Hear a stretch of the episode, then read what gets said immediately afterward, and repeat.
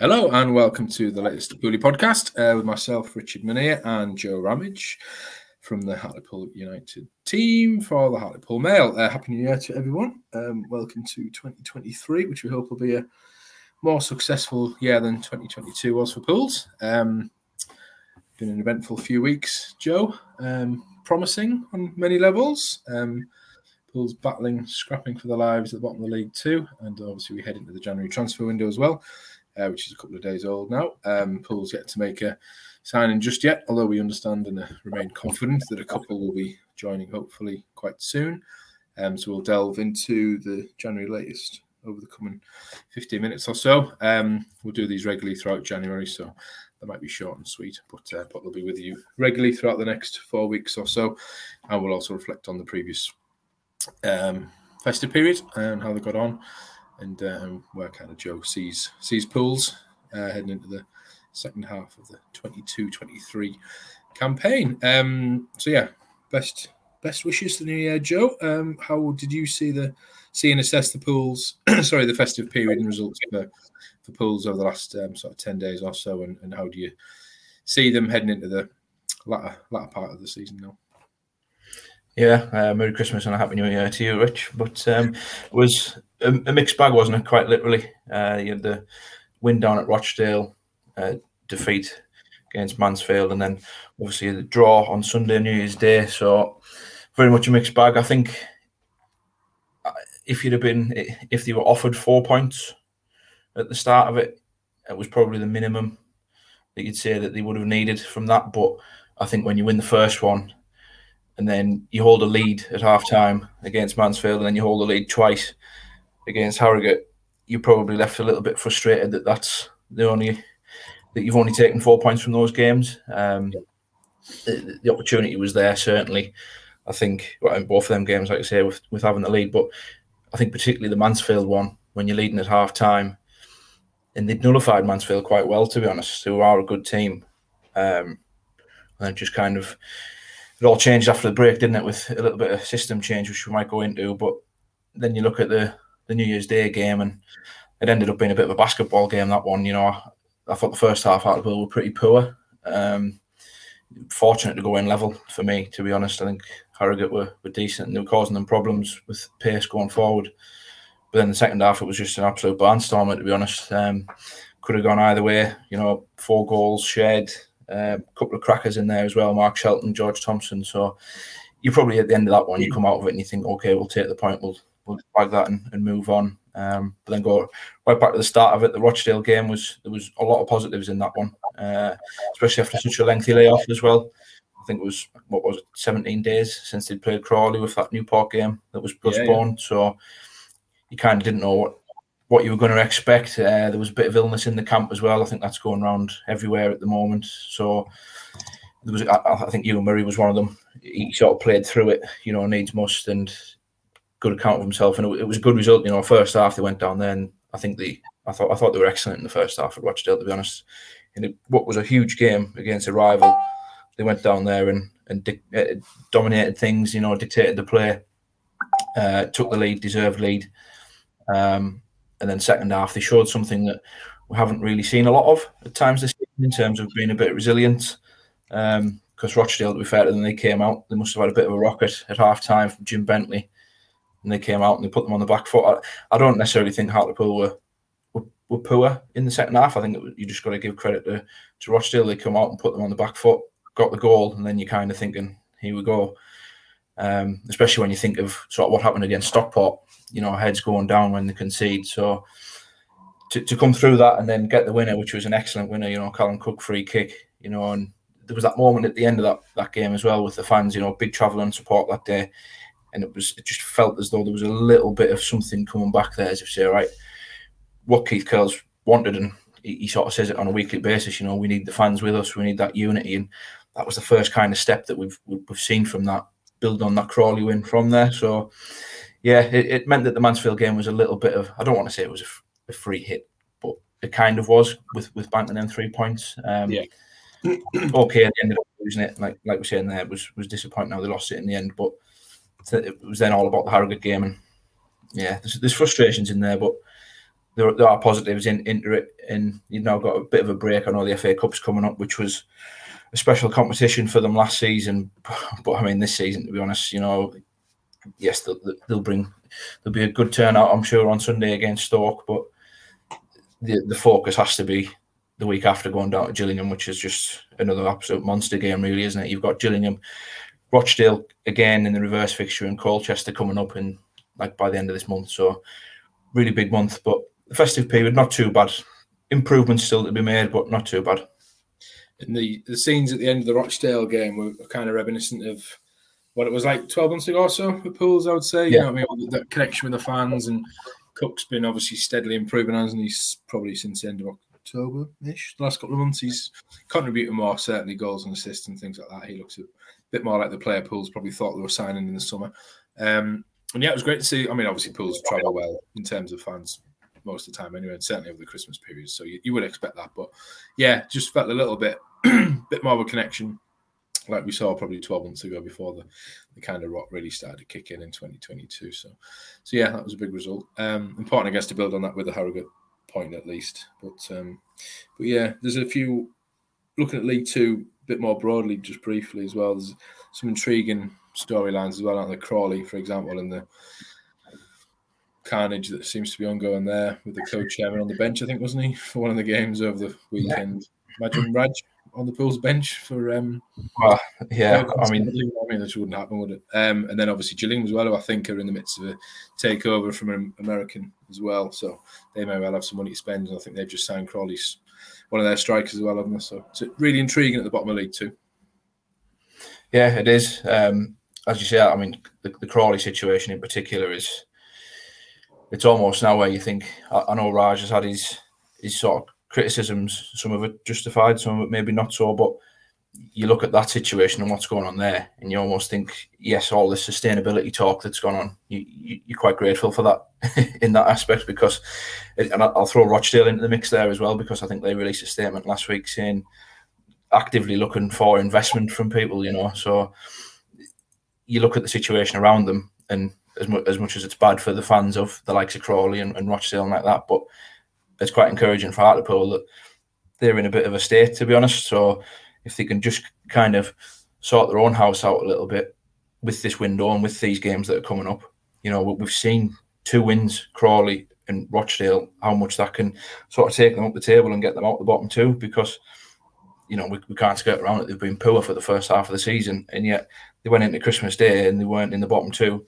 They went and beat Rochdale and then yes, they've only taken one point from them the next two games, but they're still not in the bottom two, you know. So it's not going to take a lot, you feel, to, to stay above that dotted line. Um, that's not to say that they won't drop back in it, you know, if, if they go on another run like what we saw, where I think they lost five straight, that, that will put them right back in danger again. But with winning them games as well against rivals, it makes you think that they have got what it takes to go to these places, go to these teams, and, and beat these teams. You know, so that there is a little bit of positivity in there. And as we say, with the January window, if they can bring a couple of faces in, which I think we're all expecting them to do so. Yes, they've had a little bit of a setback this week, it sounds, but I think there will be new bodies coming in. Then you just hope that that'll be enough to sort of get them over the line for the rest of the season. Yeah, January is always the same. Clubs always want to get the business done early doors. Yeah, it, rarely, it rarely happens that way, doesn't it? And often, um, often deals can you know have little snags and various things. Clubs will have injuries, and then a deal that you thought might be done maybe just postponed for a week or two. And some of the loan deals aren't often concluded until the end of the window when other clubs know exactly what their squads are going to be and stuff. So it can be can be frustrating for everyone, um, fans as well. But um, but yeah, hopefully one or two deals we announced shortly, as we've reported. We know there's interest in the likes of Brad Walker, Matty Dolan, Peter Hartley as well, which would be an interesting one back from India. Um, so there's plenty of names names around all former Pools players, all experienced. You'd certainly say that would enhance the squad, I think, in terms of probably quality, in terms of what's currently there. Um, but I also think Pools fans would expect a bit more than that as well, and they would certainly need a, another striker, especially if there's interest in Josh Umerah, which I'm sure there will be, um, given his form. Goal scorers are pretty rare to come back these days. So, what's, what's your take on the January um, business that kind of needs to be done this this month, Joe? Yeah, um, I mean, you touched on a couple of names there, but I, I think defensively is it, it, has there has to be a couple brought in at the back. You know, we've seen Mark Shelton as a centre back and a right back in the last two games. You know, um, and in spells, you know, he did quite well in there. I think the centre back against Mansfield, he, that first half, he was just kind of tasked with if the ball comes your way, just get rid of it. And he did that, you know, just old school sort of thing. He did that reasonably well before he was moved uh, into midfield. And then Harrogate right back, he struggled a bit defensively, you know, but I think, as I touched on a little bit earlier in this podcast there, I think they struggled first half across the board, to be honest. And then second half, he, he was excellent getting forward in particular. You know, he got a goal and assist as well. So, but you don't want to be starting Mark Shelton in defence, I would guess, would be Keith Curle's intention obviously Jamie Sterry picking up another injury, which is desperately unfortunate for him and for Hartlepool at the minute. Hopefully that's not too long. Didn't necessarily sound like it was particularly serious one. He said a bit of a groin problem. Maybe looking at Gillingham for that, all being well. But can you rely on on on at right back at the minute? You would have to say not, given he's only played sort of twelve games this season. I think thirteen games. Yeah. So that position, like centre back, you know, they definitely need a centre. They needed a centre back at the end of the summer. I think we've I think we'd all probably agree that they look better as a back three or a back five in there. Um, and t- to leave the summer window with only three centre backs was, well, it's part of the reason why they're in this predicament that they're in. Um, so another centre back is an absolute must, given some of the injuries that are around there. Obviously, there was the positive news that Rollin Menayese's loan deal, he'll be here until the end of the season. You know, Walsall aren't going to recall him. There's no, no uh, return clause in that agreement, so that, that's a positive. Um, but yeah, certainly centre back, right back, possibly. And as you say, going forward, you know, Joshua is he's had an excellent start to his Hartlepool career. Would be amazed if there isn't some sort of interest if you look at sides who are in and around the playoffs who think, oh, if we can just get a couple more goals in our team, you know, and they say a lad who's at the bottom of the table, he scored 11 in all competitions. There'd be worse worse deals to to try and look to do. So keep hold of him and then add some more because I think beyond him, in terms of attackers. I think Wes McDonald's the next best goal scorer. I think he scored three. Uh, Jack Hamilton got his first league goal against Mansfield, so kind of the onus has all been on Joshua Umerah, and they need to kind of share them out a little bit more. Um, so a striker will be will be an option as well. But he, across the board, you know, he, he looked players in across the board. He, he said as much if, if he thinks there's a player that will enhance the starting eleven, he'll do so. You know, even if you look in goal, uh, they had Alex Cairns, didn't they, for the FA Cup second round? Wouldn't surprise me if that's some something that they try and explore again. Maybe just for a six month loan or something, just to give that bit of competition to Ben Killip because I know he comes in for a bit of criticism sometimes, and I think we've had the conversation before. I think there's there's more pressing issues to address than Ben Killip, but he needs that competition because he kind of knows that he's number one at the minute. You know, they've, they've recalled Patrick Boyce from his loan spell just to just to cover at the moment, but the young lad, he, he's not going to be starting really, is he? So it's just to give Killer, keep him on his toes a little bit. And obviously, Cairns, he, he, he looked well in, in that FA Cup tie, and Keith Curle praised them as well around the place. So that'd be another one as well to look at.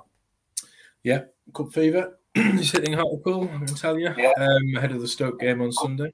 Um, obviously, Pool's taking on Stoke in the, the round of the Cup. As you say, helped the club massively last season um, on every level. Um, so it'd be interesting to see how Pools get on on Sunday. Um, given the defensive problems, you would think Stoke might be um, fairly confident in the minute, but um, it's obviously a long long time to go. We're recording this on what what day is it today? Joe Tuesday. Lose track.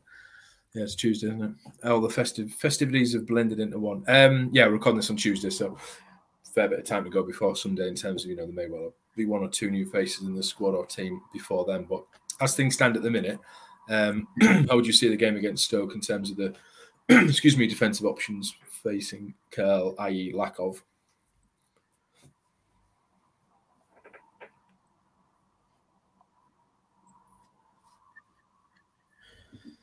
I mean, he's a little bit handcuffed in terms of what he can do. To be honest, like I say, we touched on Mark Shelton there, starting in, in defence the last two games, and unless I, you would imagine Umerah probably will be back for that. You know, he'll have had sort of a week, ten days to to try and recover from that illness, so he'll probably come back in as a centre back option. But then, do you keep Mark Shelton in as the third centre back option?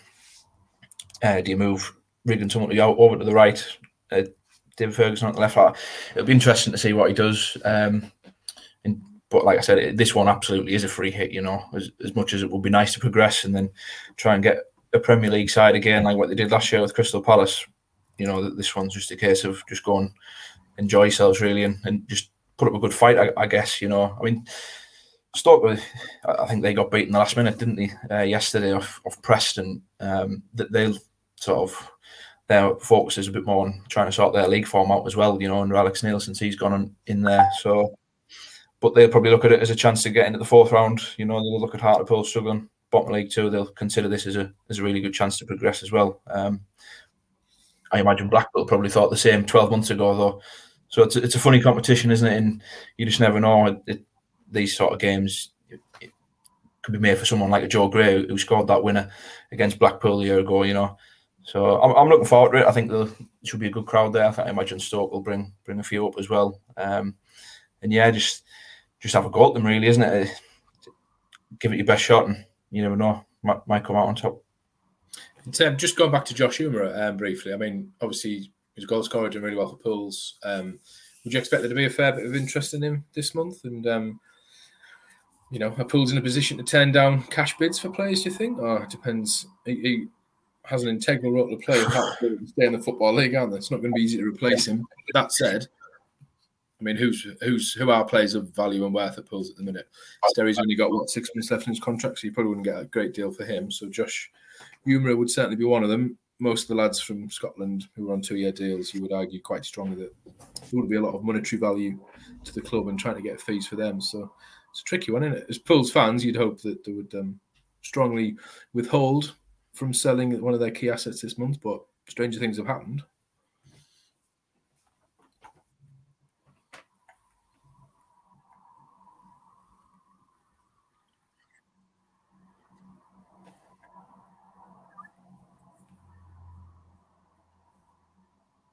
Yeah, absolutely. I mean, especially if it if they can, I mean, they might look at it and say if if this if the fees there, would that help them bring in maybe three players, for example, then you weigh up. But for me, I'd be you've got to kind of take the hit in terms of if it will be you'd lose out on getting that fee because he's inter- he's integral to them staying up. Uh, as you say, the, the, one of the only other saleable assets is probably Jamie Sterry, but with him entering the final sort of six months of his contract and his injury issues at the minute, there's not going to be a lot of possible fees getting stumped up for him. You you would argue. Um, people like clubs will probably want to be monitoring his fitness over the second half of the season.